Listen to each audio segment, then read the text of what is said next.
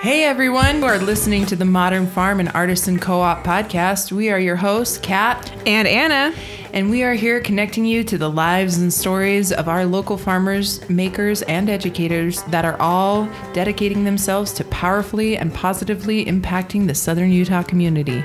Before we get started, take a moment to subscribe to this podcast so you can stay up to date on new episodes. And if you haven't already, please leave us a rating and review on iTunes. We would greatly appreciate it. And if you have the means, consider supporting us on Patreon. Even if it's only two dollars a month, it makes a world of difference. And as a thank you, you'll receive a shout out on the show. Another way you can support us is checking out our brick and mortar store at fifty-five North Main in downtown Saint George. Follow us on Instagram at MofacoUtah to stay up to date on all the exciting things we are up to in the store, on the farm, and on the podcast. So today we're talking to Kirsten Madsen of M P E Designs, and she, you actually do a lot of stuff. You do metalwork, you do jewelry, you do, your husband does some stuff under the same banner. He does woodwork, and there was another one. What else do you do? Um, my husband's also a metal fabricator, so he does right. um, hand-forged steel yeah. pieces for people's homes, um, smaller things like bottle openers. Mm-hmm. Just, I mean, we are a, f- a family of people that like to make. Yeah, that's cool. And that's part of your slogan, too, or that was part of the reason why you made the brand, is because everybody in your family creates under this one brand. So that's kind of cool. And uh, you have stickers, and you also do your art. Um, and that's all in the in the co-op. So uh, let's start out with your background and how you got here today. Fun tidbit: Kirsten and I actually grew up in Billings together. So when I ran into her down here, I was like, "What?" Anyway, but yeah. So let's get your point of view and your story. So what's your background, and and how did you end up in Saint George in the co-op? Um, so ever since I can remember, I loved drawing. I mean, that's how it all starts, you know, as children. We all just get those crayons, those markers, you know, if your mom and dad allow you to use markers, and you just draw. And I also remember being a handful for my mom. My mom and my sister loved, um, and they still love, and they make um, beautiful music, um, singing. My mom used to teach piano. She now just does vocal lessons, and um, they still enjoy um, theater and everything very much as well. And I remember what I loved most about any of that was going and being a part of theater, and then really seeing the creative process and understanding that as a child was really neat to be in a home that way. Um, but my creative process was visual art. Um, and I remember specifically always wanting to learn how to draw better. And we had a set of encyclopedias at our house, and I took it upon myself to start with the letter A, and I, I read them. I just wanted to fi- figure out just about things, and I would draw that way. And I would go to my mom and ask her to help me to draw, and she would look at me, she's like, "Kirsten, I can't. I, I don't know how. I don't know where you got this from, but I can't even draw." And I, so I kind of um, am self-taught in that way. And I just kept doing it and had parents that supported me. And I just remember throughout, you know, growing up, that they started sending me to um, after school art classes. And I remember there would be a summer camp down in Texas where I was born. I remember the smell of this, um, it was a barn out. I don't remember where, I'd have to ask them. And the smell of the place where we'd wash out our paintbrushes and all of these things. And I have all these very distinct experiences just being creative. And I knew from a very young age I wanted to keep doing that, in that sense of making something outside myself. I really liked it. So jump forward, like Kat said, I, I've moved a little bit. My dad moved us for work quite a bit. We ended up in Billings, Montana. And um, my, let's see, senior year of high school, we I had gained enough credits I could pick some extra classes, and I knew I wanted to pick art, because up to that point you didn't really have a choice. And at the high school I went to, there was an option for a jewelry making class, which I thought was really cool. I hadn't done a lot um, in three D. Um, other than, you know, just playing with Play-Doh or doing coil pots. I mean, just really basic stuff. And I was like, ooh, I want to see what this is about, because I heard from um, friends and other people had already graduated that the teacher was really awesome and it was a fun class. And so I started working in metals like copper, worked in copper in that class. And I learned really quickly that I liked um, designing. And I liked creating something more permanent than just something on paper, an actual like object, a thing. And that's how I began making jewelry. And so when I graduated high school, um, I knew exactly what I wanted to go into, and that was fine art. And I knew in Montana which school I should go to, but I put that in bunny ears, was um, up in Missoula, because that's where most of the artists were. You would go if you wanted to do art. And I got in, but I didn't get any scholarships. And I was kind of like, okay, I could still go. You know, I get in-state tuition. That's great. Well, then I looked outside the state down to Casper College in Casper, Wyoming. That's where my mom had gone and got a vocal degree at, at the community college there. And my sister had gone there. And I was like, I don't want to go because my mom, my sister went. I want to be my own person. And well, I went, they looked at my portfolio. And what was awesome about that school is that they had a really good medals program. And they also had a good sculpture program as well for being so small. And when they saw everything that I had been working in metal in high school, they were like, we want you here.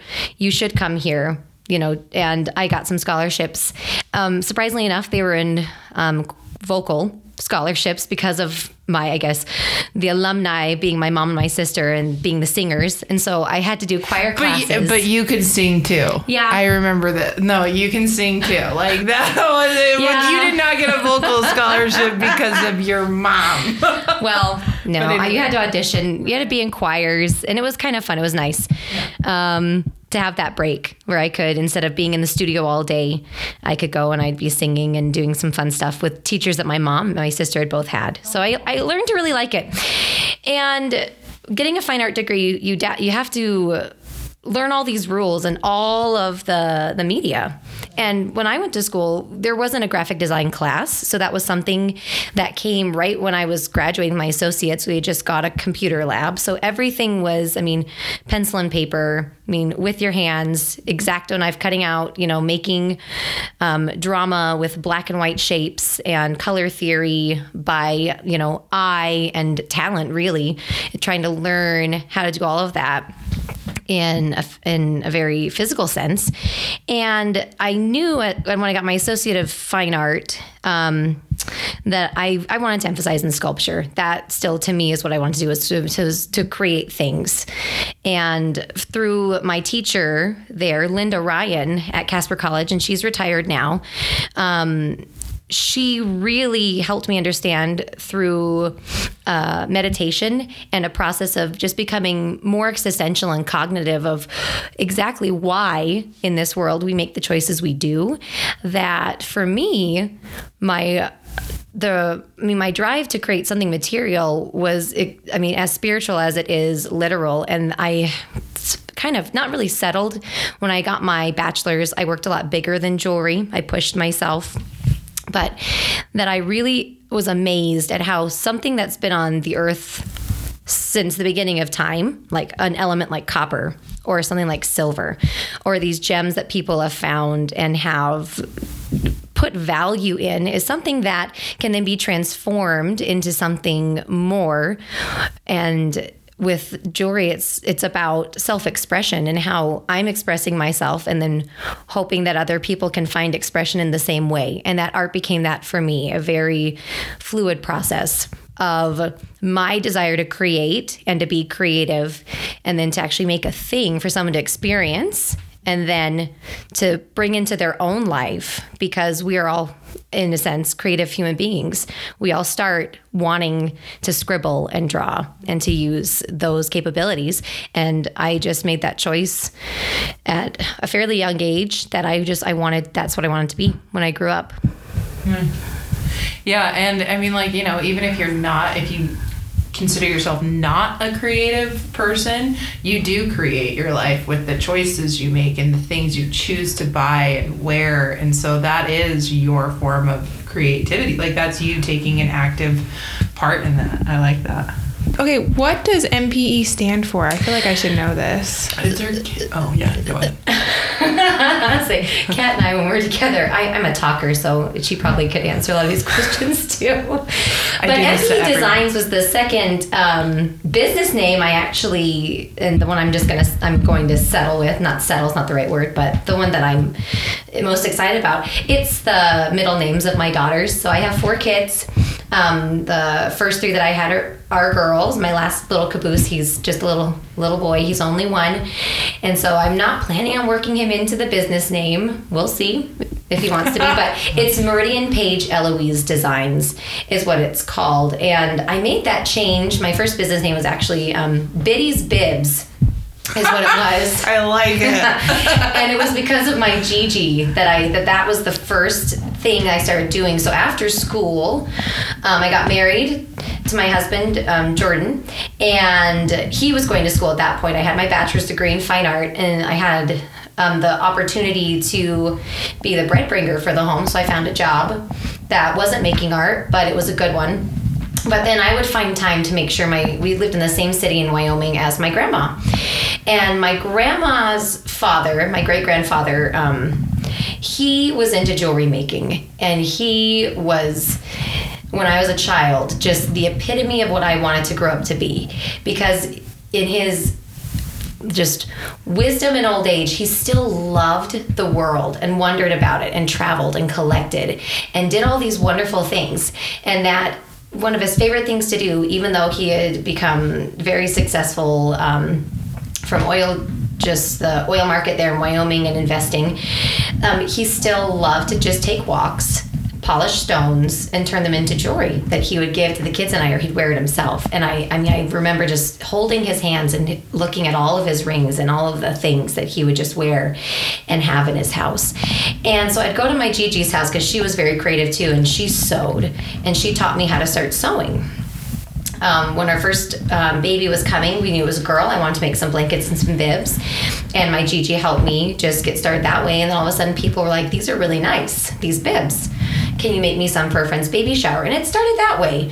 Something that I hadn't, since school, I didn't have a studio I could work in anymore to do metalworking. And I had, but I still needed a creative outlet. And it would be the sewing machine at my Gigi's house. I mean, we couldn't afford to do anything more than that at that point out of, you know, where we lived. And I started my business that way. And I made bibs. And then through that, I started doing um, just other hand-sewn items like rice packs and things like that. And what's nice is that with M P Designs, when my kids um, want to be a part of it, we like to sew together, and I still carry that um, creative process that way.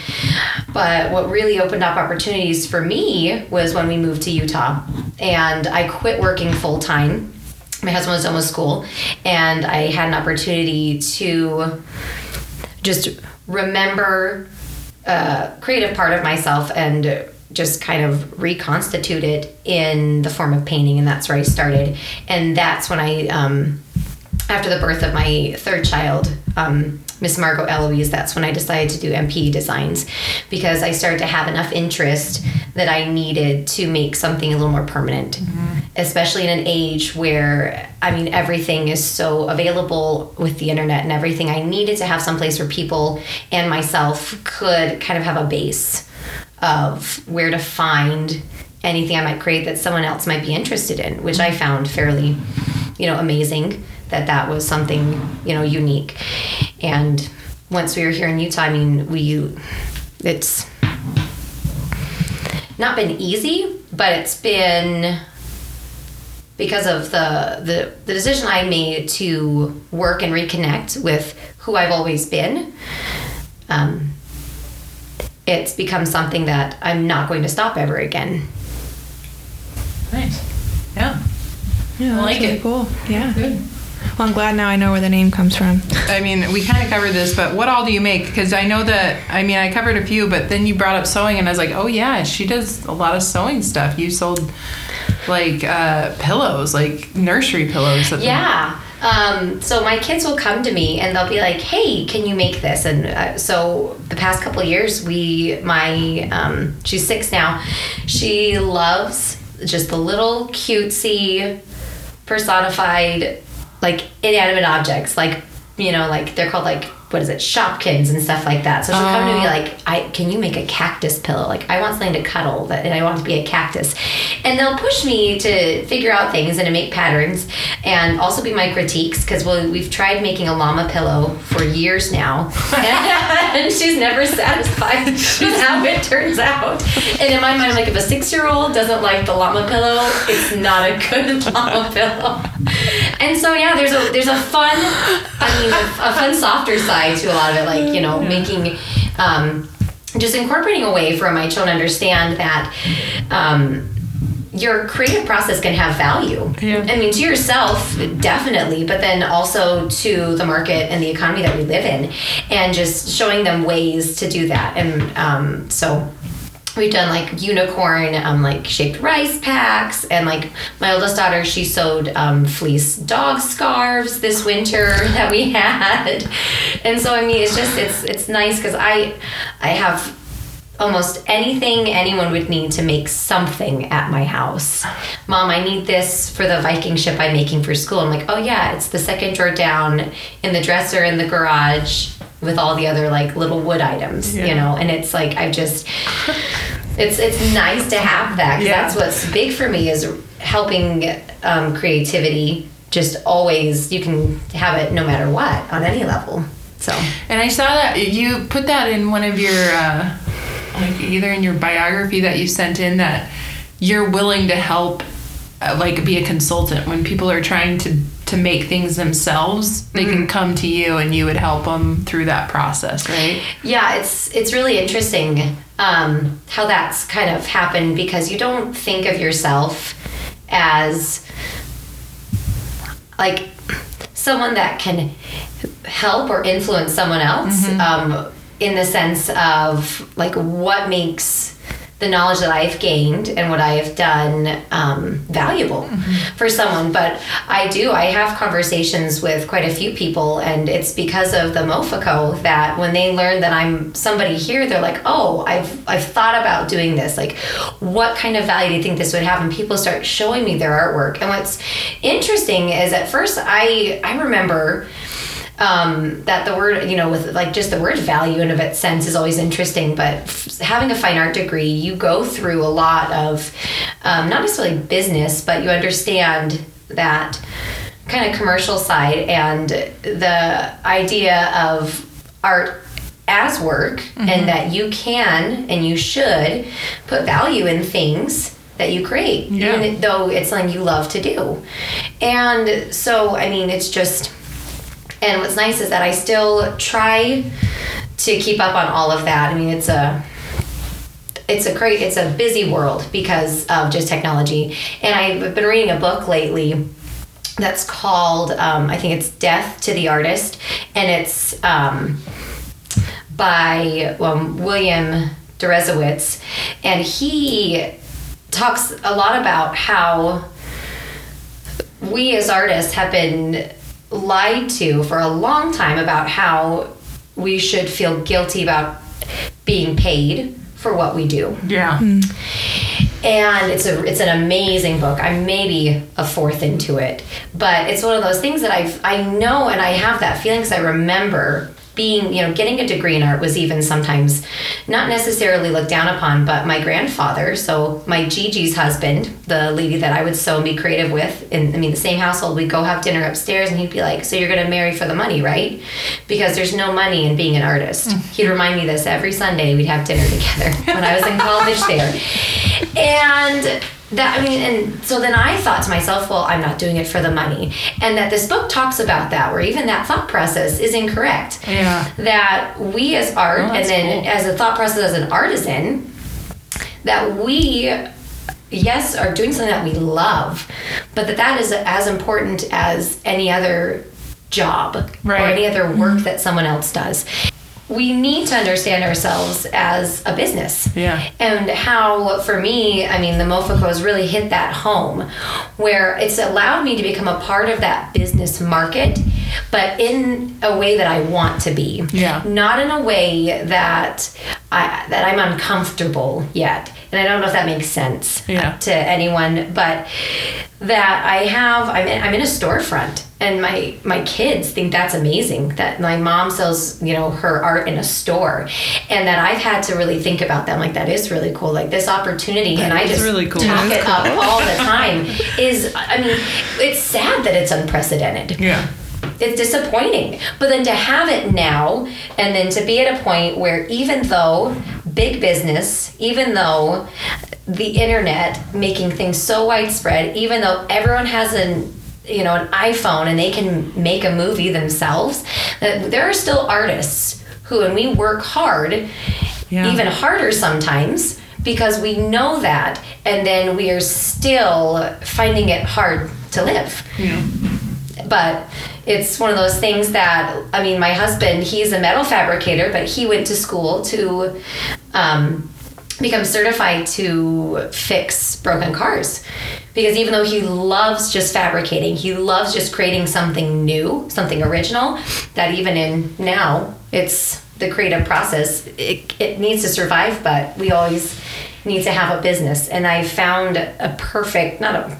a pretty perfect balance being a part of the farmers markets in Utah, and then especially in southern Utah, mm-hmm. that when we moved here, I mean, this was something that worked very well because people still value art as and artisans mm-hmm. as just that, as something very unique and needed. Yeah. Mm-hmm. Well, that's really cool. So does your, okay, because I know you make charms that we have in the co-op. Mm-hmm. Does your husband help you make those, or is that all you? That's all me. So my um, degree is in metalsmithing and sculpture. And so um, the charms are a process that I did back in high school. It's called um, metal piercing. And you use um, a very, it's a thin sablé called a jeweler's saw and a special little frame. And I um, draw the designs, and then I actually transfer them onto the metal, and then I hand cut them out. And then I do a patina on them as well, because I, I like giving more life and depth. I leave some of them the natural or like a satin finish of the metal, but yeah, no, no I, I like your all patinas. Of those. They're so cool. I yeah. think that's what makes your stuff so unique, is that it always has this really cool patina on it. So that is cool. Check them out. Yeah. But yeah, and they're always different. And you were, you had tons of, di- you do tons of different kinds too. Mm-hmm. It's fun. Yeah. I find um, what's been nice being in a climate where I can be outside a lot, because versus Wyoming, it's like Wyoming, you're outside in the summer, spring is still too cold, fall gets really cold, and winter, no one wants to be outside. Yeah. And here in southern Utah, I mean, yeah. And it's just, you can be outside all the time, and just the color, the experiences, um, the animals. I, I get inspiration from just finding what I need at a certain time in my life, and then f- like realizing that, wait, we as human beings need the same things. And then learning more about what's around me. Like just recently, I um, I finally, because of being at the Mofaco, I have a little bit that I spent on some American Mine turquoise, and that was hard because it's expensive. Oh. But it was something that I was like, I want to see how close to home I can keep this. Yeah, that's and cool. Then I also found some really neat um, stones that are mined just out of um, Nevada. Oh, cool. Um, some special jasper that you can find there, and and start um, going more that direction with even some of those things as well. Just because, again, I've always just been intrigued by trying to use the things that are around me, but in the sense of uh, the start of a creative process.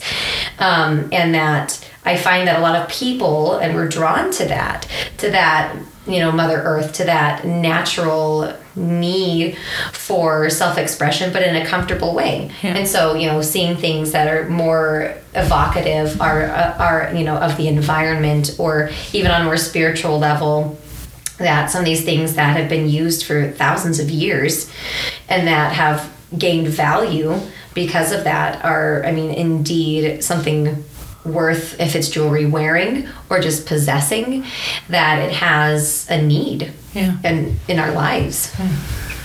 So uh, you, you've covered like a lot of these, but the, that you were talking about inspiration, finding it outside, and But uh, how do you, you find inspiration for your pieces? Do you like look at things? Are there some jewelry artists that you follow, or are you just kind of like, I have my style? Like, I haven't looked like recently at a lot of jewelry artists. I have a lot of books at home, and just um, that I use as references. That I I find pieces, and then I identify what resonated with me with that piece, okay, and then translate that like into my own work and use what's at my disposal. Right. And what's nice is that I'm having some opportunities open up, that I'm starting to grow my studio, and so my my tool bench is going to become a lot more exciting um, than it has been in a long time. And for me, I when I was in school, I would create something for itself. I wasn't representational. Yeah. I didn't want to re-represent something. I wanted to make something that was its own thing because it should be. Mm-hmm. And now um, with the opportunity I just had, um, being at the Mofaco, is I've been able to purchase a torch and some gas tanks, and I'm going to start casting again, which is a process that I have really missed, um, and do some freeform casting. Is that how you made the key? Yes. Okay. So she, at some point, I just want to say, so Kirsten at some point had this awesome necklace in here, and it was like this. It was part of a key, and it was to the art building yeah. of your college. And I was like, that's such a cool key. And you're like, yeah, that's actually to the college art building. I was trying to cast it so I could work in the studio whenever I wanted. Because it's college, you never have enough time. And it didn't work, and so that key was only, a, it was only a partial cast, but it was really neat. So I was like, hey, that would, you know, that, I mean, it still it still had value in its right, and I never wanted no, to melt yeah. it down. I was like, I thought it was really, I was like, I was surprised that you were like, I've had it for like seven years. I was like, I would have bought that immediately. And the funny thing is, is Melissa owns it. Oh, really? The, yeah, the crochet artist that's in oh, the that's store. Funny. And I was like, that's awesome. You should have this necklace. It's the key to art. And she was like, I love it. But anyway, that's really cool. I like that. So what other, on that note, what kind of things are you imagining that you're going to cast? So what I'm really excited to do is to go out, and a form of casting that I enjoyed doing was called um, broom casting. And it was called that because you would use broom straw or a natural combustible material. So you would heat your metal until it was liquid, and then you would pour it into a bundle of straw. Oh, cool. And you would get these amazing free-form, completely... I, I love not having control of my art if possible. I know that some people are like, what? And I'm like, I know, oh, no. It's like I've never heard anybody I, I say love, that. I love an imperfect process, which... Um, And and you get these really neat, um, almost stalactite, stalagmite Ooh, forms cool. and kind of globs. And so what I wanted to do is go out and get the natural material from around the area yeah. and to cast into it that way and see what kind of things I'm going to come up with. Because I've done pine needles before, because it just smells a lot better burning than the straw usually. And I just I want to collect like, you know, some of the sagebrush and some of the other dry materials and cast into it that way. And I've cast into ice before. Ice casting is wow. a lot of fun. It's a lot different of a shape, a lot more amorphic, kind of amoeba-like. Um, and I like the challenge then, because then I'm given, like, I've created this thing that I didn't know it was going to look like, but I went through a process that I knew that was familiar, and now what am I going to do with you? What are you going to be? What do you want to be? What are you going to go well with? What are we, how are we going to fulfill Um, this thing into into art, into and then hopefully fulfill someone else with it as well. And then um, cuttlefish casting, which is, um, again, it's a very simple process.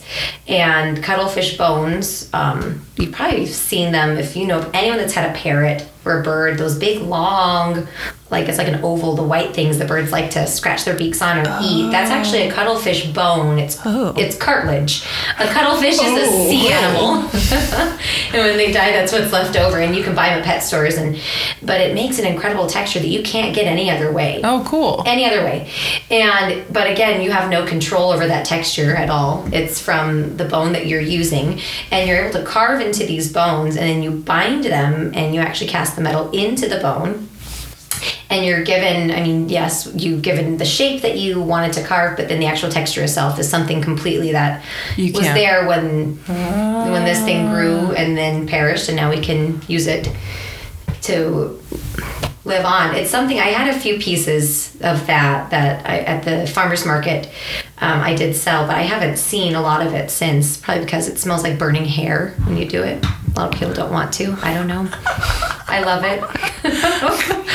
Yeah, it's so like when, yeah, it's like how some people like the smell of gas. Yeah, yeah. Like, I don't mind the smell of burnt hair. I've yeah. caught myself on fire numerous times. I'm used to it. Just another day. At the office. At the studio. Don't worry about it. Do you feel like you've answered how to um, how you pick and combine the stones and the colors and the chains?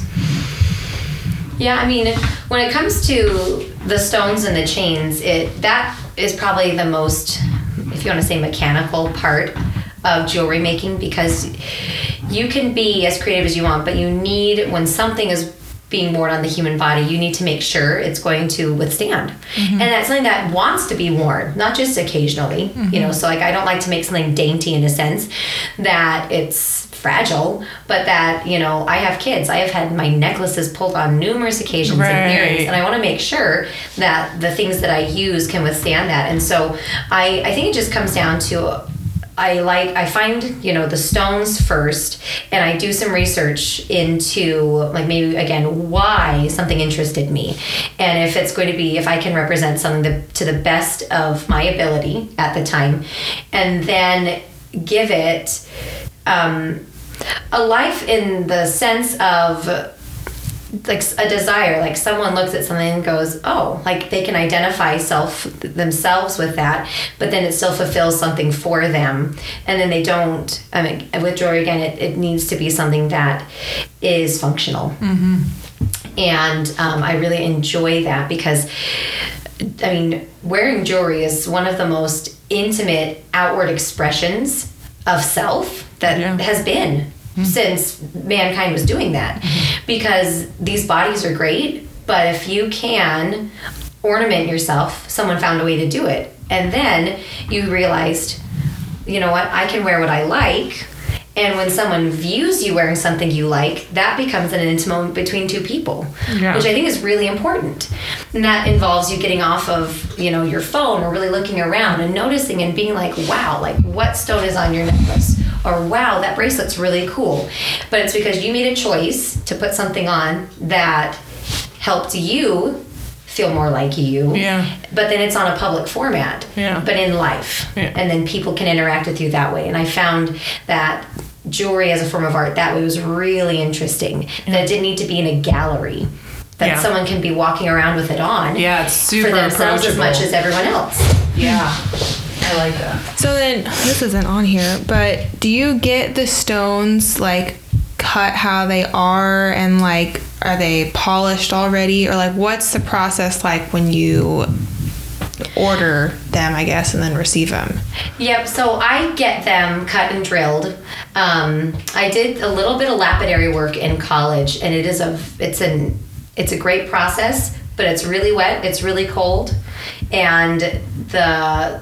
Uh, the money I need to have to have those tools, I will gladly support another rock hound out there to do it for me. And that's what I try to do, is I go around to the rock shops in town and see, because uh, I inherited a lot of stones from my great-grandfather when he passed away, if they could drill them for me, um, or they can send them out and do it for me. And then it's just finding, like, these ones I'm getting from Nevada, like I purchased off their website, like online. Mm-hmm. And so they've done that for me, and just supporting someone else's trade that way. Um, but, I mean, I would love to do it. Yeah. But with... Not, I mean, the time that goes into creating. You know, the hours in the day, man. Yeah, yeah. And then having just, you know, four kids. And yeah. then it's like, once I'm out of the studio, it's like being mom. And let's be honest, I'm always...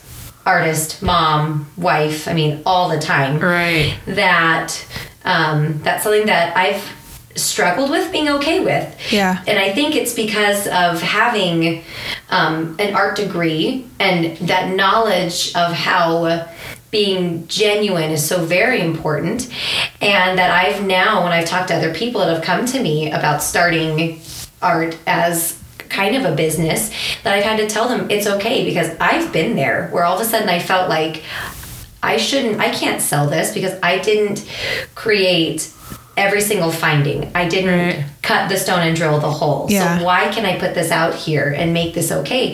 And then that's when I go back to my books and some things that I've read. Um, The Art Spirit is a very um, good book that helps me remember um, just why a lot of us do, artists and artisans and just makers do what we do. Um, and it's one of those things that it's it comes down to making sure that the creativity is genuine and that what you're doing is something, I mean, from that sense. Right. And that, I mean, if you can support you know, others in the same circles as you are for the things that you need. And I would love to one day, and hopefully as the Mofaco grows and the just, I don't even want to just say Saint George, I mean, just the whole area that we're in realizes the importance of co-op in the sense of we all have talents. We all can be creative, but we all need each other yeah. to then move forward. Mm-hmm. And that's not, and it's something that has happened before, but because of um, just um, the acceleration of technology, a lot of people are, it's it's cheaper, it's easier to go somewhere else. And as yeah. artists, yeah. it's very hard yeah. to not go yeah. that way. And yeah. we do sometimes. I mean, I don't print my own stickers, guys. They're printed. Yeah. It's my art on the sticker. But I even had to have a conversation with myself about that. Yeah. Being like, and my husband is the one that, since he's in both worlds of fabricating and then like auto, you know, body collision repair, he's like, it's fine. You're not expected as an artist, yeah. or at least people shouldn't expect it from you, to have all of this in the garage right. or in the studio. It's like, you're still, yeah. this is still you. You created the artwork. It's okay to have someone else print the sticker for you. Don't go into debt over being being genuine. And that's what, again, I just, I love about how the Mofaco has helped just bring to the table something that I never realized was possible. And being in a store, having a website right. that is stellar, and that it just, I, I love getting on it and shopping myself, but I still come into the store and do my shopping, even though I could do the curbside pickup that we offer. Um, but that... I never, I mean, my Etsy never went anywhere. My Facebook shop never went anywhere. But now that I've been here, things are happening. It's because I have a community. Yeah. It's because I suddenly you realized sell a lot. You sell I can, a lot. I can still, you know, be what I want to be and have other people right. want to be things as well. And we can all have this creative atmosphere that is actually, I mean, cooperatively moving forward. Right. So if anyone in Southern Utah likes polishing and pre-drilling rocks, they should get with you. They should. Yeah, they should. Totally. That would be cool. um, I, I always tell people it's kind of like uh, when they try and sell at the farmer's market. I'm I just am like, it's the analogy of the sweater. You can buy the yarn and knit the sweater and nobody's going to tell you that it's not your art, but you can't right. just sell the yarn here.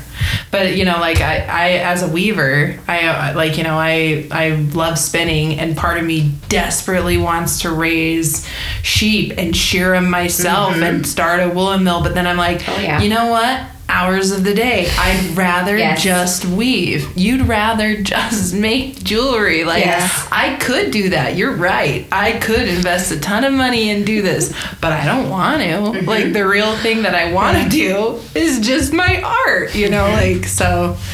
It's I, I like that that you're willing to support other artists and you're willing to to just narrow down what you want to do.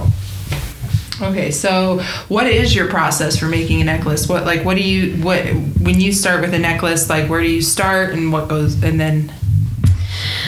Um, so for a lot of things I've been working on lately, um, with the charms that I've been cutting, it was symbols of the state of Utah because yeah. I'm not native to Utah. We moved here from Wyoming. I'm not even native to Wyoming. Um, like Kat kind of said earlier, we moved quite a bit. So yeah. I mean, I was born in Texas, graduated high school in Billings. Random year in Cincinnati, Ohio. I mean, there's a lot of great influence that I've had on my life, but I wanted to get to know um, just the symbols of the state, because for me as a child, I remember being so amazed that things have symbolic value. Yeah. Anything. I mean, and then going into college and having a great um, mentor, and Linda Ryan as professor, she really made me dig into why patterns were appearing in my work, why I gravitated to certain colors, why I did certain things, and became more cognizant of every choice I was making, even on a creative level, mm-hmm. and that that was necessary to understand my creative process.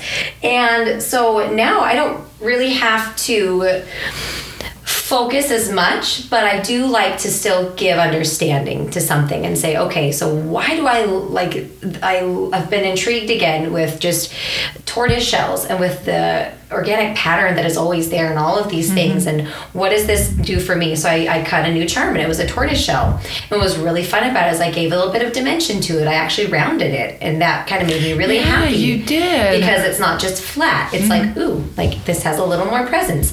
And then looking more into like, you know, just the the um, the mythology behind the tortoise and all of these things, and then just sitting there and creating with all of this in mind and seeing what with what the materials I have, like what I can do right. to give life to uh, to these ideas, these symbols, these understanding that this um, very core part of us that a lot of us don't even know um, or are aware of really tries to have a piece in our um, cognitive perception.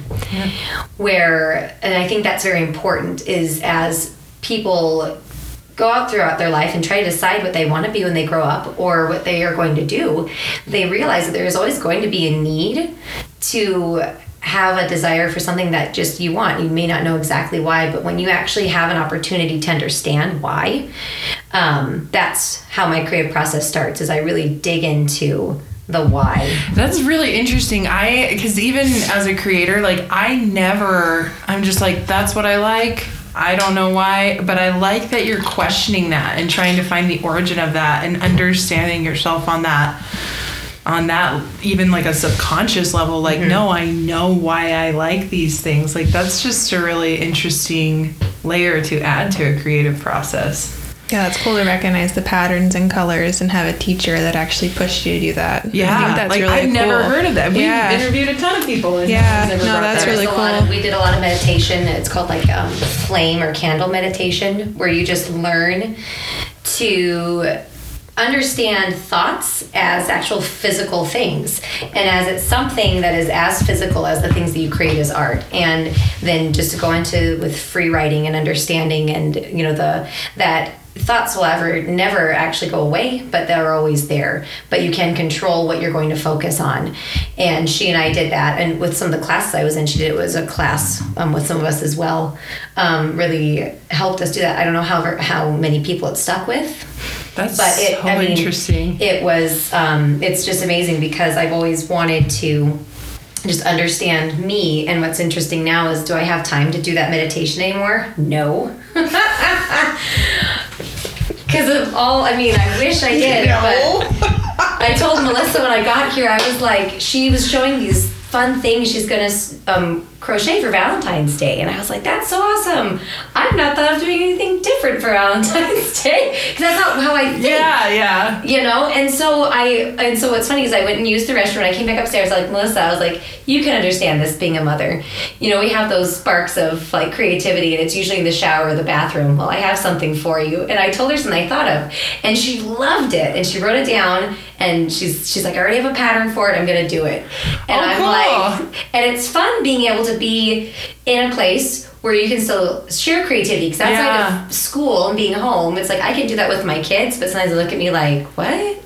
Yeah. Like, I just wanted to make like a Barbie chair for the Barbie house, Mom. Like, you're getting into this a little well, too and then much. I mean, like, even as adults, even when you are like your own creative business, you're your own like little island to be mm-hmm. able to come in and like that's what we really wanted too, is yeah. we talked about it, is that we wanted this to be a place where people could come in and like be like, hey, help me with this project, or hey, this is what mm-hmm. I'm going on, and being inspired and talking. And so it's really cool that that's happening. I like it. Yeah. yeah. I'm excited for more collaborations between all the artists. I know. I think that is going to be really cool. Yeah. I have a friend up north I'm trying to collaborate with. She's a macrame artist, but in a very, you think you know macrame. No, and there's so many different types. Um, yeah, her name is Kristen Rawlings, and she's um, she does Fifteen Fibers is the name um, that she's given her art, and just the texture and oh, the book. colors. I'm going to hopefully, with all my new tools I'm going to be getting soon, um, be able to forge some smaller things that she's going to macrame off of. Oh, cool. Because she's never worked that small. And what's so funny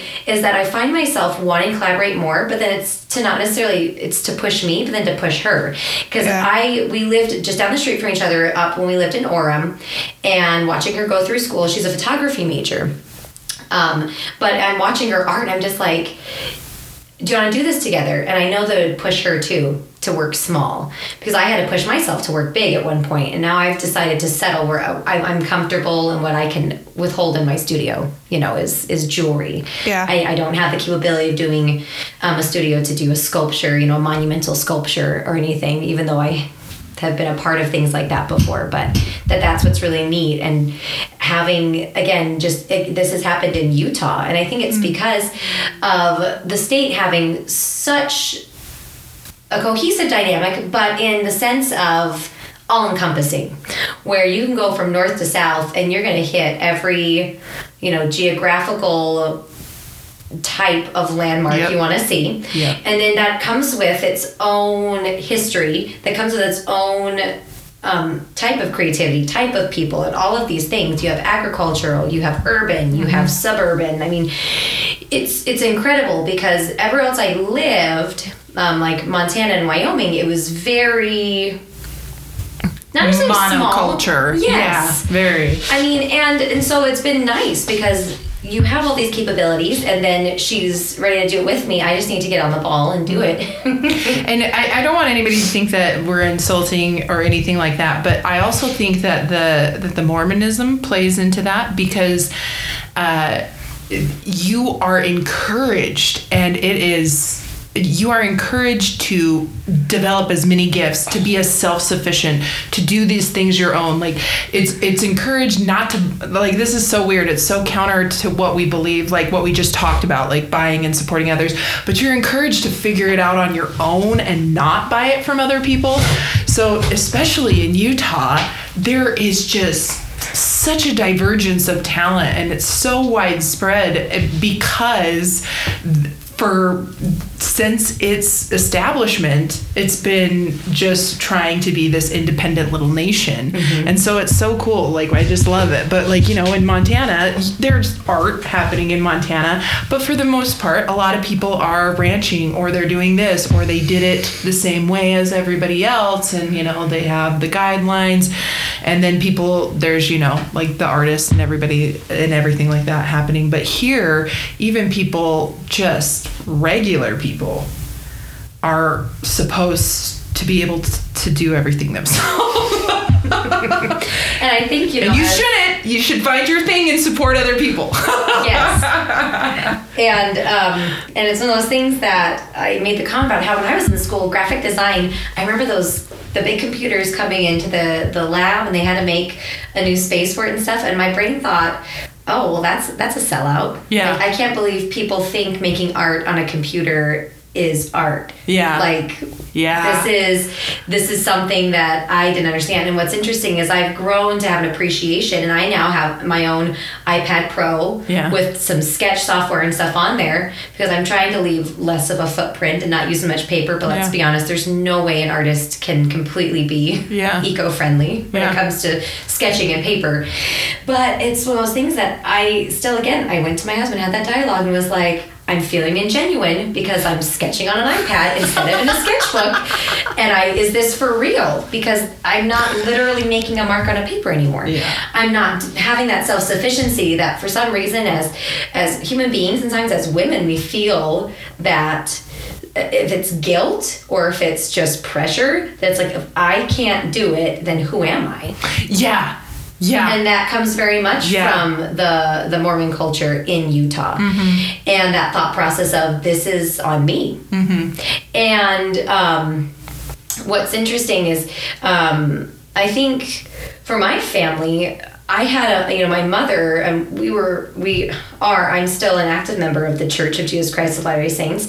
And my mother, um, was always independent and had her own business. Yeah. And that was what I, now that I've become a small business owner, I finally look back on going, okay, I can see like where this started for me, and understanding that my mom was my mom, but then she still worked. Yeah, she taught music out of the house, yeah. but she's always done it, and to this day still does that. Yeah. And my dad has always loved the value of work, and that that instilled in me that understanding of just, you know, you, you need to work to survive. And he found the jobs that were the best for his family. He was always good about that. That's why he moved so much, is if something didn't work out, he didn't, even if it was good for him, but it wasn't good for us, he would, we would move. And what's interesting is now being a parent and realizing, like, that example, it's out there all the time. Right. Because everybody, you know, has, you know, the opportunity to see you doing something imperfectly. Mm-hmm. And then you realize that it's in those moments of imperfection, and that it's okay, that it doesn't need to be all on you, that there is a community that is needed mm-hmm. in every every sense of that, that the circle can start fairly small, and it just be, you know, your neighborhood where, you know, you can go next door and get a cup of sugar, and then it can be something larger. And I know I can come and have talks here at the Mofaco just of, well, how do you do this? And what is your process here? And learn that way. And that grows that circle. And how that necessity, unless you actually start trying and using that outside yourself, you don't realize how important it is mm-hmm. and how much growth, I mean, personally and for everyone around you, that that actually needs to happen. Yeah, yeah man, I'm, now that you brought it up, I'm like thinking about your mom, because I took uh, I took voice lessons from Kirsten's mom. And so she, and I remember, like, there was times when she was walking down the stairs, she had been teaching and she was just eating as she was going down the stairs, and she's like, I'm not going to be done until eight o'clock. I remember there was times when you guys would walk in and you'd need mom, and she'd be playing the piano, she'd be like, not right now, I'm in the middle of something, and you'd have to turn around and leave. Like, yep. What a great example for you, like, to, and she did amazing stuff. She, like, she was pretty much like the only, she well, she was one of the biggest directors for the kids theater there. She uh-huh. did almost all of the shows. And she made, I don't know if she always wanted to do kids theater, yeah. but I mean, once Sarah and I were old enough, we did so much theater with yeah. my mom. Yeah, you guys were so in everything. I'm so grateful for that, that she had the same thing that I'm trying to do with my kids is, yeah. okay, this so is what I like that. to do. Like, you don't even see, like, you're like, this is what a mom does. They do everything and they run the business. That's probably why you have no problem incorporating your kids into it, because right now I'm really struggling with Ira and Tilly, but it's because I'm like, oh, I need, you need mom time mm-hmm. and I need business time, yeah. but you watched your mom just do all of it at the same time.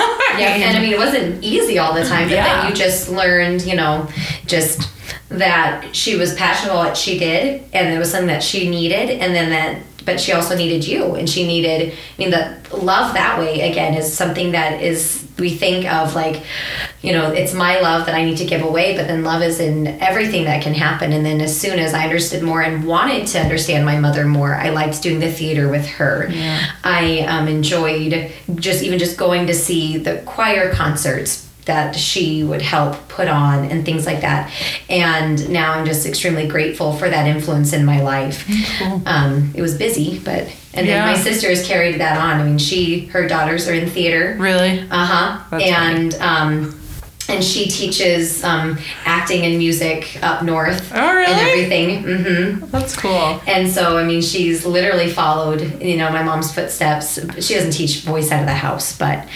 Um, But, but there's still time. Who knows? That's awesome.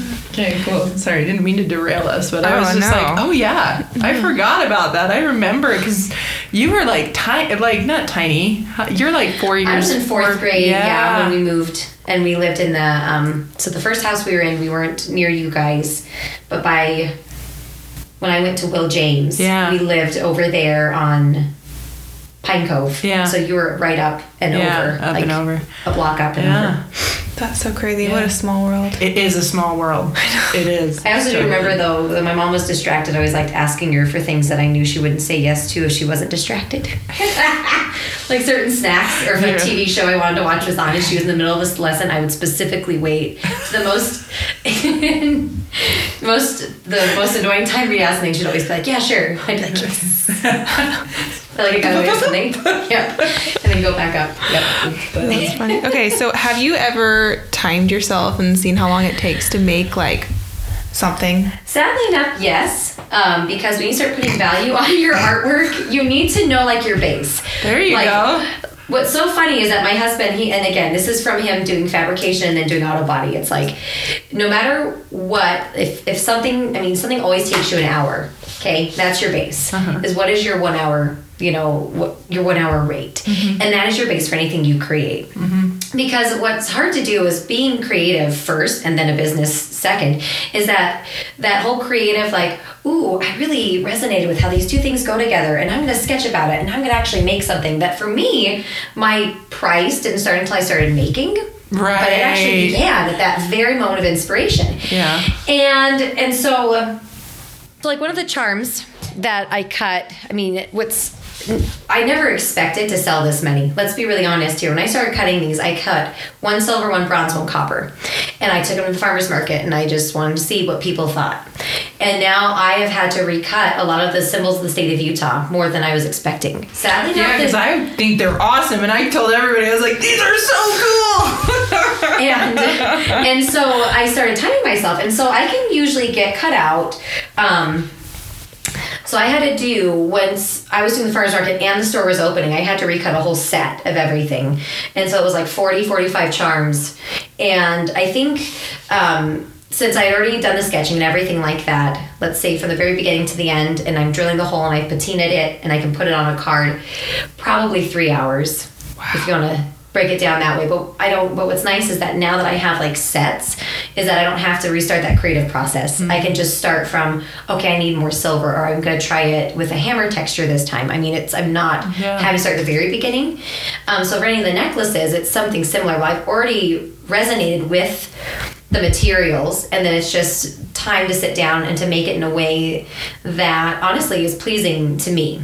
Yeah. And that's what I found very interesting is I started making necklaces and jewelry that I knew I would enjoy wearing and seeing it, and I just put it out there to see what other people thought. Right. And I did do some familiar shapes because you learn um, that some people need something familiar, like cacti are just popular down here because we're in the desert. Right, right. And so I had a friend help me do some woodcut um, earrings that I hand painted. The way that I wanted them hand painted, mm-hmm. but then put them out there. But then people were like, "Oh, I love these! Like it's cacti, or it's a succulent." You know, they're very and that cute. Gives someone an opportunity. Yeah, they are cute. Uh, to to be familiar, and then they can start looking at other things. Like the cast pieces I'm going to do are going to be more what I did in school, which is very, like I said, non-representational. Yeah. I'm not going to make something that looks like a seagull because that's a state of Utah. I'm going to make something in of itself, and sometimes those are the pieces that are not necessarily hardest for me to put out there, but I always enjoy to see who takes them home. I actually think it'll look really cool to have,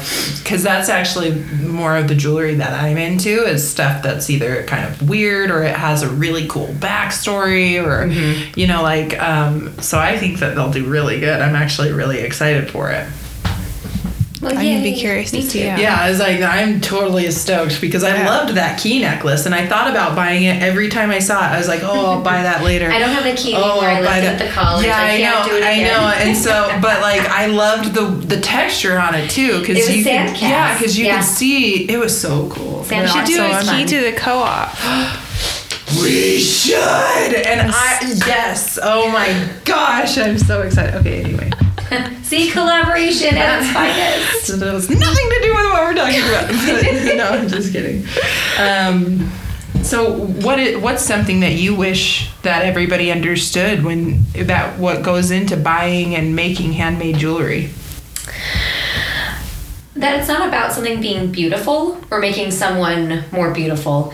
I I have. Um, I had opportunities, you know, out of school that I could have gone to goldsmith school. I could have gone the bright, shiny, and in my mind, very commercial way of making jewelry and having a job, you yeah. know, making jewelry. And what's interesting is, you know, my fine art degree didn't point me in that direction, but it was an opportunity that I had to to apprentice under a goldsmith and to become like a goldsmith. And that some people have that thought process of jewelry. Of it needs to be smooth, it needs to be shiny, it needs to be valuable. Mm-hmm. And how a lot of those items that have become that way, um, for me, are very generic and cold. Yeah. And they don't have a lot of life and and understanding behind it. And so what I, I mean, want people to understand is why they want to wear jewelry and to want to look more into maybe why they resonate more with silver over copper or copper over bronze, or why they open up an opportunity for people to really understand things that they bring into their life, and in this sense, it's really onto their own body, um, mm-hmm. which is just, I mean, it's all about, again, I mean, it's very, it's just, it's a very interesting process to really think about, like slipping something on, yeah. even taking something off. And that's in a very physical body sense that they should be thoughtful about that. And it would be nice is just to have, be able to have more conversations about that. Like, oh, like I see you, you probably like purple. Like when people buy certain things and at the farmers markets, I would bring it, that up and they wouldn't realize like, oh, and they picked out a purple necklace. And trying to just, just have some connectivity that way, that jewelry is something very, Very, like, like I said before, it's it's the most outward, intimate expression that some people can make without completely understanding why. Right. And then it's also something that is something very easy to give, because I, whenever people are shopping for in the store at all, the Mofaco, and they're like, I'm looking for a gift for someone, and I was like, well, these are my words of advice: look for something that makes you think of that person. Yeah. Not that's not that. Don't think of. Um, oh, this looks like that person, or, you know, I think she'd wear that. It's like, no, find something that you said, hey, that made me think of Lauren. Yeah. And that's why. Yeah. Because that's very, I mean, it's that same idea of just kind of going off of that inward subconscious understanding of the relationships we have. And then the most important one is yourself. Mm-hmm. And how, I mean, with jewelry, that is one of the most opportune ways we can express ourselves, and then open yourself up to just the world around you. That is funny, because I so I bought a, a pair of earrings for my mother-in-law for her birthday this past summer. It wasn't local. I feel bad about that, but you live and you learn. Oh my god! But it was these it was these uh, like the resin flower oh, yeah. art that I've shown you before, and it was these earrings, and I I was scrolling through my feed and they popped up, and I was like, oh my gosh, those are my mother-in-law. And I didn't know until I gave them to her, but it was her favorite flower and her favorite color. Oh, and I cool. somehow just knew when I saw them, I was like, that's her. Like, that, that that's her. I just knew she has to have these. Mm-hmm. So I get that. I've, I've, I've had that experience before. Cute. uh, okay, so what's something that's been a surprise for you since you have started M P Designs? Something that's been a surprise for me. Um... Just like nothing. I knew what I was getting into. I mean, no, I, I kind of did, but it's one of those things that it, that it's actually it's working, but not in the sense of wanting to become the biggest name out there in every home, but that being an artist and then becoming an artist that owns her own business, I don't. I'm surprised that I don't feel, I don't know, like a sellout. I was right. I was expecting that. Just because, again, and it's a, a flawed thought process that if you're an artist, you need to be starving. Yeah. That is a very flawed, flawed process. That, um, and that that was something that, not that I grew to believe or that I supported, but that doing that, I was like, oh, I don't know if this is going to be the same. I don't know if my creativity, my flow is going to be there. I this all of a sudden I've branded something, yeah, and and created, you know, a logo and all these things, which is still creative, but for a commercial sense, yeah. That I I was expecting it to feel different, and I'm surprised that it doesn't. Yeah. And I'll just come back to it again, but it's because I'm not having to do it all on my own anymore. Right. That I have a husband who's supportive and will help me when I something goes outside my fabrication understanding. He can be like, oh, well, what if we did this? And then my kids see me in studio and be like, hey, Mom, can we make this? And then meeting Kat at the farmer's market, I remember that Saturday I went to find where my booth was, and I looked at her and I was like, I know you. Like, you're... And I was like, no, you don't. You know? I was like, no one knows me. And then I... And then I go to walk away, and she goes, Katie? And I was like, oh, shit. I was like, you know me. And it was one of those things I was like, okay. Yeah. This is... Because this was the first farmer's market I did with that business thing, and that the only one that I've been successful in. And then... Oh, yeah, you did really good at that. I mean, this is my second year yeah. at the downtown farmer's market. Was the, this past little little yeah. summer we And this had. last summer was COVID. Mm-hmm. And, but the first summer that you did it, we were really banging it, on all four cylinders. And I remember you were... doing real good. It was it was a lot of fun. It was nice. Yeah. And that, I mean, and so even with COVID, as soon as, you know, the permits were released and it went up on the Facebook page or however I saw it from you, yeah. I was like, done. I'm applying and I'm supporting this. Yeah. And I was there every Saturday that I was in town. Yeah. I mean, I, even if it was, I mean, they were slow. Yeah. But I was like, I want to be a part of this. Yeah. Forever as much as I can. And I already told my husband, I don't want to move any farther south. I don't want to move ever again. Let's yeah. just stay here. And then with the Mofaco now having a, a, a, like a brick and mortar, it was, again, another one of those feelings of this is a new home and this is where I need to be. Yeah. And it's just... And you do really well in here. But, I mean, like, so do you ever, like, just... Do you ever just walk in and look at your shelf and you're like, holy shit, I'm in a store? Mm-hmm. Or, I do. And I, I get that reflected from my kids because yeah. they're just, like, they tell their friends. And I'm like, oh, I guess this is something to be, you know, like, excited about. Yeah. And, yeah, no, I mean, to just stroll downtown and then to have people signs come across. Um, be like, oh, yeah, that's next to, you know, Bear Paw, or that's next to the antique yeah. place. And it's like, yeah. Yeah, I'm in there. I'm on the right. Yeah, you know. Because sometimes I still get online and I look at the online shop and I'm like, oh my God, we opened a store. I'm like, this is great. Or sometimes I walk in and I'm like, gosh, I just forget how beautiful this store is. Yes. And like, especially when you've like done drops and you've filled stuff, and I'll go over there and look at all the new stuff and it's mm-hmm. like, this just is great. It's like, my favorite. Every time I volunteer, just to do a walk around yeah. and to get to know anybody new. And that's, I mean, I...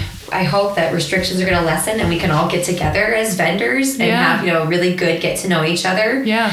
Um, just because that is so exciting to me that there's people out there who are still valuing themselves and their creativity. Yeah. And pushing past that barrier of insecurity of, do I, am I really unique enough? Yeah.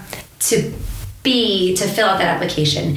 And I know for a fact that oh, I do a lot of, I told Melissa this, Sunday afternoons are usually slower right now yeah. with it not being a big holiday season or anything. And I do a lot of networking. It's really weird. People come in and I always just bring up, and it's because I work retail, get myself through college, that yeah. I, I make conversation. If you're in my store, you're going to leave, you know, feeling like you didn't just walk in, walk out. Yeah. And I'm like, do you know anybody that makes anything? Oh, well, actually, I do this. And they show me a picture. And I'm like, here's the card. Fill out the application. It's always online. Yeah. You know, we're looking for this if you know of anyone. And take the card. Take the card. Um, because... so many people are so scared to do something on their own, and that's what we talked about, is that there was all of a sudden this pressure to be completely self-sufficient. Right. And I think that's something that COVID has really brought out to all of us, is that that is impossible. Mm-hmm. And that even being self-sufficient um, in, you know, having groceries delivered and having all these things, if you needed to quarantine and stay at home, and all of us have had our moments where we've unluckily needed to just be alone, that you still have to rely on the community you have around you yeah. in any sense of that. And that that's very important. And then you can rely on yourself to then become, though, you still have to become part of the communities you want to be a part of, right. part of the circles you want to be a part of, the groups, the unions, I mean, whatever label you want to put on it. And that there's so much power and necessity in hometown mm-hmm. community. And, you know, it takes a village to raise a child. It takes all of us together here to make this happen. Yeah. It takes a village to support a co-op, you guys. Sure does. I built it, now come. I'm just kidding. We all built it. Everybody helped. We had so much help from you all. Yeah, I like that. Yeah. That's good. That is good. That was a good one.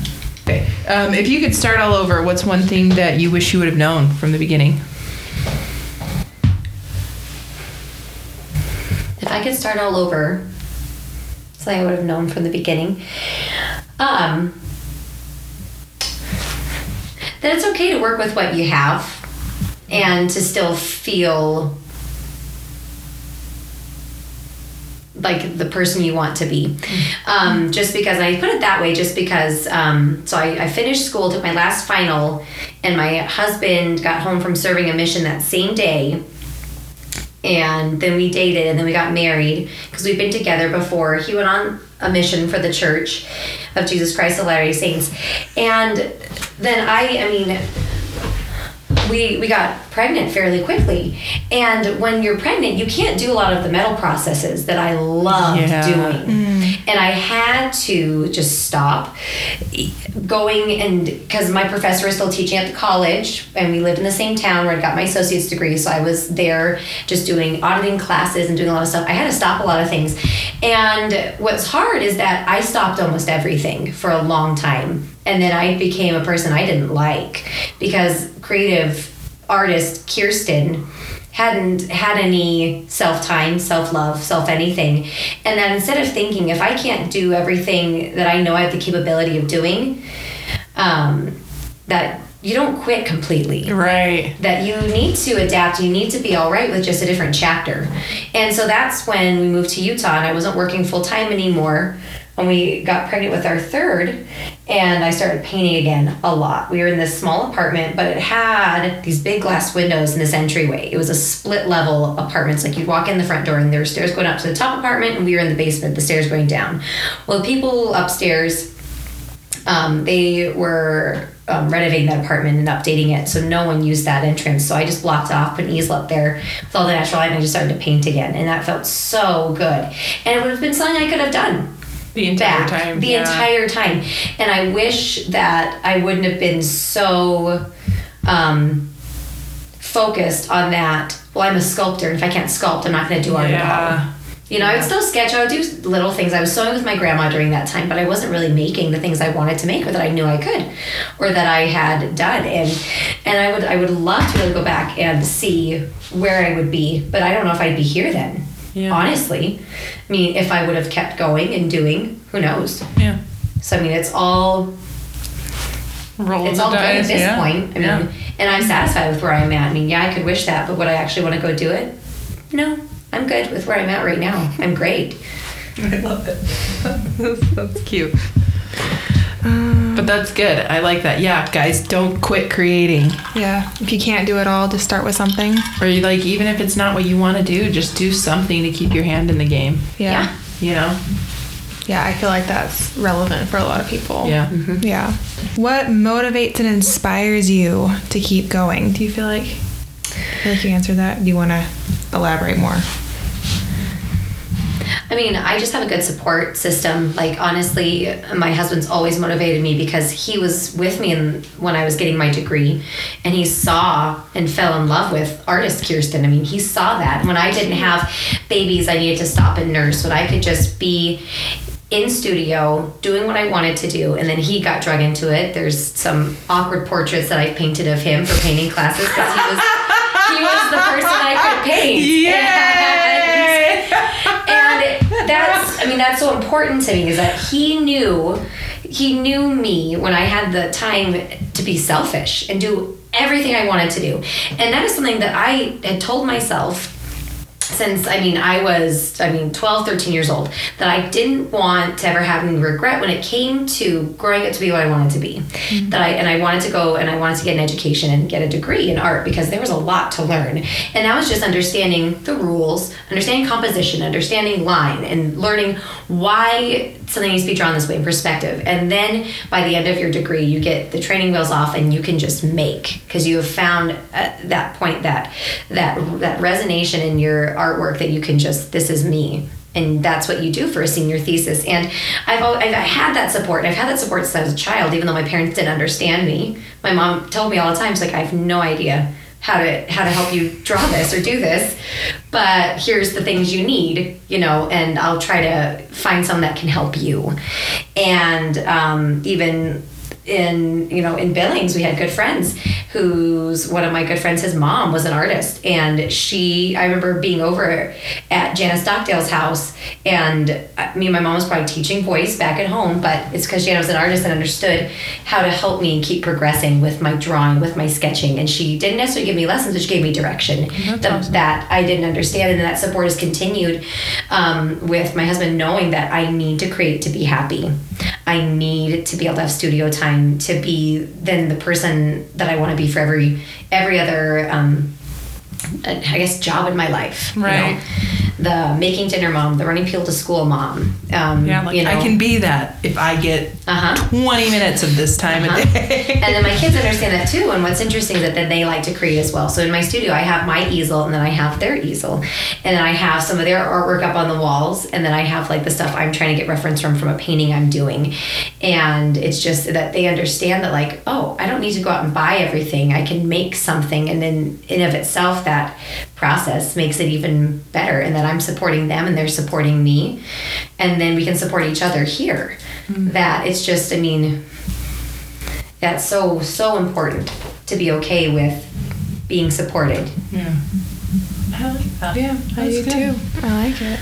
So, what's something that you failed at, and what did you learn? I think I kind of touched on that. I failed at sticking with something because I because I was stubborn. Yeah. Um, in the sense of, well, if I can't make the jewelry I want to make because I don't have the studio, I don't have that opportunity, that I'm just gonna stop. And that failure in that sense, I mean, it was it was temporary. It's like I began again, but I'm still not where I'd like to be, and I hope to get there and um, find a, a studio I can rent somewhere here in town. Anyone that's listening, if you have a metalsmith studio, that don't, you know, ignore the thing I said about catching myself on fire. I don't do it that much, but I need a studio, you know, that I can do this and in. And it's only hair. And it's usually me, just my hair. But, um, yeah, that just, I failed myself for a little bit and just focused on things that were necessary. My husband was going to school. I was bringing home the bacon with a good job, you know, but that I wish I hadn't have failed myself and my artistic self and just saying, well, you're pregnant now. You can't work with the patinas anymore. You can't work with, you know, any of the heat stuff. It's not safe. And so that's just, you're not going to do it. Yeah. And so I like when you were like, it was only temporary. And, and immediately in my head, I was like, well, failure is always temporary. But I was like, yeah, it is only temporary, you guys. When you fail, it's only temporary. Mm-hmm. I like it. That's my nugget that I learned today. I'm going to go home and write it on my mirror. Failure is only temporary. It is. It's always temporary. Yeah. Well, then what's been your biggest success, and what have you learned from that? I think my biggest success has been trusting myself as a, a creative person, as an artist. And that means in going, I know what I'm doing and I can do it well, and I shouldn't shortchange myself. Mm-hmm. Just thinking just because I don't have all of the same tools as somebody down the street that can make something that I know how to make, but I can't right now, doesn't mean that I'm invaluable. Mm-hmm. And so what that means is just finding the importance in the moment and in the success of I, since I hand cut the charms that I make, no one else can do that. As in, no one has hands that feel like mine, that get so tired that some of these charms, I put them out there and I'm like, well, that one's unique because I can tell how, how tired my hand was. It wasn't as perfect as I wanted it to be, but it's still there because that's important to me. Yeah. That people can see that, that artist's hand in something. And, um, yeah. Yeah, I like that. Okay, so final questions. Yeah, final questions. So what do you think makes Utah so special? Me. No. Because I'm here. No. Leave that in there. That's so funny. I think you should just leave what me. Makes Utah so special is the MofacoUtah and Cat and the downtown farmers market. Ah, shut up. Okay. Well, I, we've talked about, I mean, Utah in of itself has this amazing opportunity for just individuality and creativity that yeah. you don't see anywhere else. Yeah. That you're going to see different small businesses covering anything you might need yeah. in every city. And I think that's incredible. Yeah. You can go up to Salt Lake County and you're going to find a photography studio that is, I mean, just has the cutest name, has the cutest backdrops, but then there's three more down the street. And for some reason, there is this opportunity that people can find that venue to do. Yeah. And then when you come down, what was nice is that there was a very commercial feel to that, and that's up north, but it's, it works. Yeah. You see all of these new companies up on the billboards. I'm like, what is this one? What is that one? And they have a lot to do with coding and software. I mean, yeah. it, I mean, that in of itself, you know, that thought process is really interesting. But then trying to find your place in that as an artist is something that you can find that in Utah still. Yeah. And what's nice is that I finally found a place where that's it works the best for me in Southern Utah, but without even looking for it. I mean, we moved here for a, a job for my husband. He wanted to do more fabricating. His cousin owns a custom furniture business here, and they needed a, a metal guy. And my husband was like, sure. Yeah. I'll try it. And so we did. And that's what brought us here. But then when I got here, it was one of those things that um, Utah can have these big metropolitan feels, but then everything is still, you can support small in those areas. But then in the more, not that Saint George is small, but compared to where yeah. I've lived before, yeah. it's a little bit bigger, but it's just, it has that feeling of community still, yeah. but then that need to still thrive with individuality, with the gumption they get from other people wanting to do their own thing, and that it can be supported. And Utah does that. Yeah. Where if you have the drive and you don't, I mean, again, you don't have to do it all yourself. You don't have to have the best Instagram. You don't have to have the best marketing on your own, but you're going to find someone else who can help you support and do that. Yeah. That, I mean, and that is, I find peace in that, and I find that that's amazing. And if I would have tried to do this anywhere else, I don't think it'd be possible. Right. Good. Go Utah. Yeah. Yeah. Awesome. Okay, well then, leading into the next one, what's been your favorite part about the Mofaco community? I think my favorite part is that we're we're all generally in this for the same reason, as that since it's a nonprofit, that is a big deal. And now I've come to realize this is the third one I've been a part of. So for some reason, I need to look into that more about me. Mm-hmm. And I am drawn to that opportunity to support and to be a part of something that, again, isn't completely there to, you know, to just be in the black all the time. Yeah. And that the Mofaco, I mean, it's, it's, I love being able to come to the store because I get studio time. Um, but I love being here because I can be here and I can be the vendor that's over on those shelves. Mm-hmm. But then I can also be a creative, um, board for someone else that's there for us to talk about things and to be part of that, and how it's so easy because we're all doing that, and then realizing that that's why we're all here. And it's so it's so it's comfortable, it's supportive, I mean, but then it's also successful. Yeah. Like, it's been in September and everything when this happened, um, a lot of us are like, okay, we're gonna do it and we're gonna see what happens. But with COVID and everything else going on, there's no, I mean, there's never any guarantee, but yeah. especially with business stuff, you're like, who knows, we're just gonna have to shut the doors again. Yeah. But let's do this.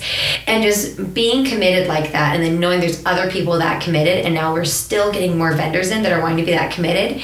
It's just, it's amazing. Yeah. It's being part of something alive, growing, and just full of creativity and, and good. Yeah. In a time that there needs to be so much more of that. That, that is my favorite thing, and I, I mean, it's always going to be a thing. Here, I like here. I like it too. That's good. It's great answers. Um, that is a great answer. Um, okay, so do you have a favorite book, publication, or social media account that you find inspirational or profound? I know you brought up a couple of books, so we can we'll we will still have those in the show notes. So if there's more, I mean, honestly, I'm. When I get on social media, it's mainly for my kids at this point, and I just find other fun things. I'm like, this is for Kelly. This is for something else. So I don't, I'm not good about that. Like, really reaching out and searching for something that I want to learn about. I'm but very much book related still. Oh, cool. And comfortable that way. I'd much rather go to the library and look up something, like my daughter's making a Viking ship, and I'm like, let's go find a book at the library about the type of ship you want to make, instead of going onto the internet and looking at all these pictures and right. all of these things. Um, and so when it comes to just my art in general, it's like I have my little stable of books, but the one I've been reading most recently is that one, um, The Death of the Artist, um, being an artist um, in the, the new age, basically, in the area, in the era of big business, has been something I've needed to read and then understand more. But again, that's by um, William Deresiewicz. That's awesome. Why should people buy local food and support local farmers and makers? Because it's the best. um, well, I've it's been exciting because we started doing this more. So we make a Sunday roast at like about once a month, and I always come and get it from the store now. Yeah. And everything. And what was I found interesting is that, yeah, it's like I'm a vendor at the store, so yes, I know it's here. But then having that knowledge that it's one of those things that this was grown locally. This is something that's supporting, you know, the the Mofaco that I'm a part of, but it's also supporting this individual. And that it's we've all become so accepting of fast, of fast food, of fast clothing, of fast technology, of fast art, even in of a sense, of fast anything. That Bath and Body Works, of course, is always going to beat us out on price for some of the lotions and stuff they have and what people hand make here. But that it comes down to, you know, that quality in the handmade, hand-grown, hand-created is something that is on that spiritual level of need and necessity that most people don't understand anymore because we have the opportunity to get things so quickly. If listeners want to learn more about what you're doing, um, how can they find you? I laugh about that again. So I have an Instagram, at, so it's at M P Designs, um, K M, and then my Facebook is the same, um, but I am very behind and need help putting things up all the time instead of just resharing and re, you know, reposting the things that the Mofaco does. But you can find me. Um, I don't have an Etsy, but you can find me on Facebook. I have a Facebook shop, um, M P Designs K M, and then the same on Instagram, and then on the Mofaco mobile website. Yeah. Okay, cool. And then on the brick and mortar. Yeah. Oh yes, mm-hmm. and the brick and mortar. Mofaco mobile dot com. We need uh, a jingle. I know. No, we do not. Oh, I'm just kidding. Yeah, make Teddy write us a jingle. Can you imagine? Have my Uncle Mike. I have Uncle Mike too. Uncle Mike. Um, is there anything else that we didn't cover that you would like to share? I don't think so. All right. Awesome. Oh, yeah. Well, thank, thank you. you. You're welcome. Thanks, you guys. Yeah. Yeah. If you enjoyed listening, please subscribe and leave us a review wherever you found this podcast, especially on iTunes.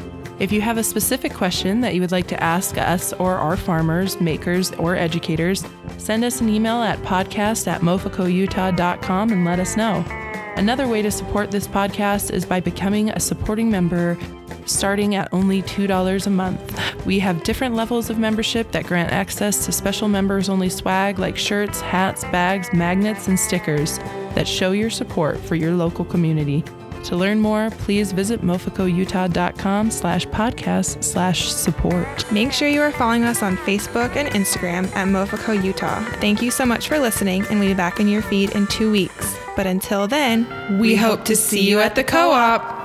The music for this episode was created by Southern Utah local Jake Shepard.